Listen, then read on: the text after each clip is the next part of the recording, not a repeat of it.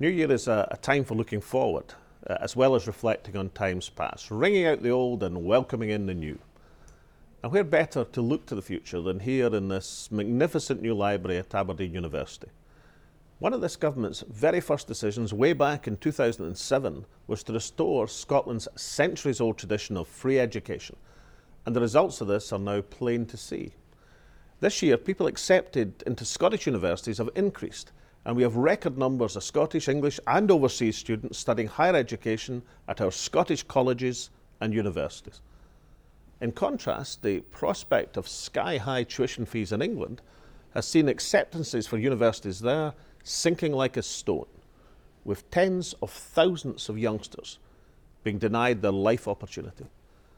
Now, this contrast between what is happening here and what isn't happening there has only been made possible because it is the Scottish Parliament which runs Scottish education.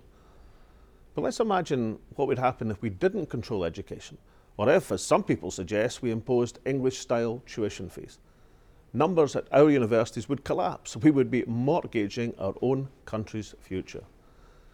And just as the, the Scottish Parliament has restored free education, so it offers security to our old people with free personal care and protects us all by keeping vital public services like health and water in public hands.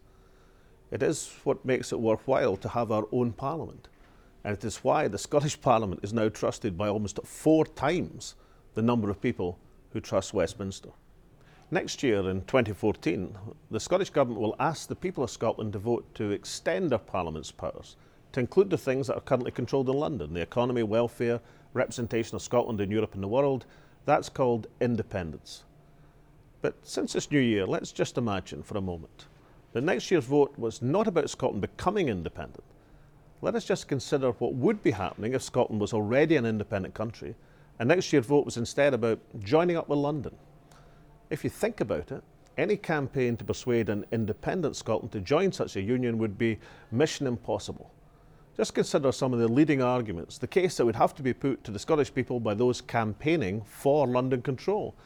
They would have to say something like, Your main parliament will move hundreds of miles away. Your MPs will be in a tiny minority. You'll get a government you didn't vote for. All of your oil and gas revenues will be handed over to the London Treasury. You'll be joining a country where the health and education services are rapidly being privatised. Now and then you'll get dragged into illegal foreign wars. An austerity budget will be imposed from London, cutting jobs, threatening the provision of vital public services.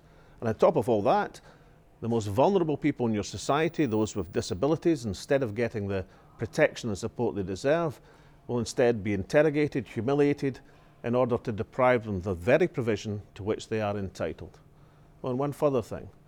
The biggest concentration of weapons of mass destruction in the whole of Western Europe will be placed in one of your most beautiful river estuaries, around 40 miles from your biggest city. Just think about it. Is there a single person in Scotland who would vote for that package? And those arguing for it would be laughed at from Gretna Green to Dunnet Head.